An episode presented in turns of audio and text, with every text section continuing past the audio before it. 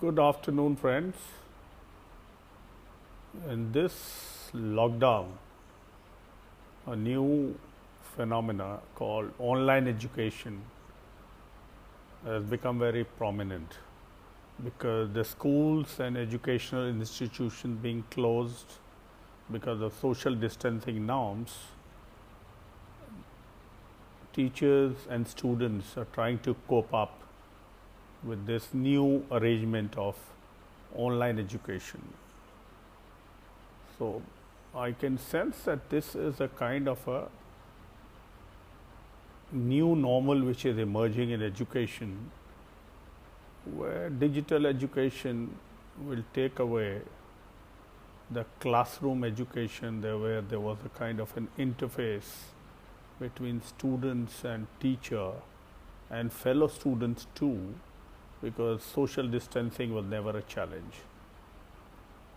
But with this pandemic, the fear of this virus spreading, I think this is the only alternative till some solution comes in, is to tread carefully via digital education.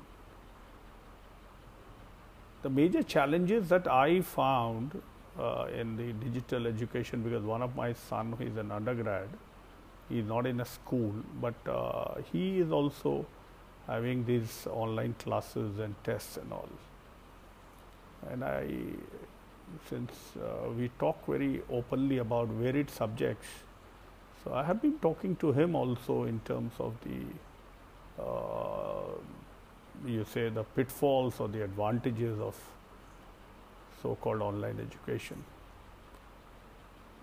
One thing which has emerged, especially in the schools, more or less, maybe less in the colleges, is I think the parents are getting a little more surveillance and intrusive in the educational pattern, especially more in the schools. A teacher who's trying to impart lessons via online is perpetually under the scanner of these parents because in the classroom kind of a culture, teachers were having in totally their domain, which was like you know like a watertight compartment where no outsider could even intrude, probe, advise, interfere. But in this online education, since it's becoming a kind of a rectangular box connect, electronic rectangular box called laptop where the connect is happening. I somehow feel uh, that in the lockdown since parents also have ample time and human beings being as they are nosy parkers, inquisitive, curious and uh, sometimes critical, they are taking cognizance of how this online education is going. Now, what saddens me is not the interference per se, because they don't interfere when the class is on, they are just mute spectators and observers. But when they critical, when they are critical of the teachers, I mean, I've heard parents lamenting about the pronunciation, the accent, the methodology, and the way they are trying to uh, teach so, the whole module of uh, teacher teaching uh, methodology have somehow been uh, you know uh, dissected by the parents not realizing that this is also a new genre in terms of education where children uh, parents and children both are getting acclimatized or adapting to this new shift of paradigm so, when the parents actually do this, uh, I personally feel that they are unduly getting invasive, number one. Number two, if the parents hover around when the uh, online classes are going, just for the sake of curiosity or so called surveillance, it also distracts the child. So, the whole focus of attention of the child keeps wavering and you know shifting between the screen and the parents or rather whoever uh, parent or parents So, I think this can be detrimental to the progress of the child. Number two, accent, pronunciation, language skills, etc. I am sure these children, uh, teachers have been marvelous and wonderful in terms of churning out the cream from the schools. So, just pointing figures at them is, I personally feel very sad. It's like you know going to a doctor's uh, uh, operation theater and trying to see as to how he is trying to operate a patient and start looking for facts because you are not a teacher, you are a parent. And I'm sure the teacher has the most skills in terms of teaching, in terms of the contents, in terms of methodology, except that the tool per se of digital is new. So, my personal request to all parents are that uh, let the system unfold a little bit. Stop crucifying the teachers and writing to the management about the poor quality of education online and the teachers substandard quality and all because that really demeans and demoralizes the teachers and this is not going to be very you know uh, good for the on the part of the children to when they come to know that the parents are like vehemently opposing the teachers saying that they are not competent or they are not skilled or they are not good. Yes, some parents are doing it because there are fee issues and all which during the time of lockdown they wanted a kind of uh, uh, some uh, subsidy, some kind of waive off, etc., which has become a bone of contention between the management. But the teachers are no in no way involved with the management of schools. Teachers come for teach like you and me, they also do it for a earning, livelihood rather. And uh, they work very hard in terms of, if you look in terms of the remuneration and the uh, facilities that teachers are being given in India, I think it's dismal. So if you do an input-output analysis and the deliverables that is expected from a teacher, both during the class school time and even after uh, when they are in the house, preparing for the next class or trying to correct the papers and scripts and all, preparing questionnaires involved in annual days and other activities and all. I think it's a very mammoth task teacher, teachers do. So we should also be a little more compassionate and sensitive towards the children.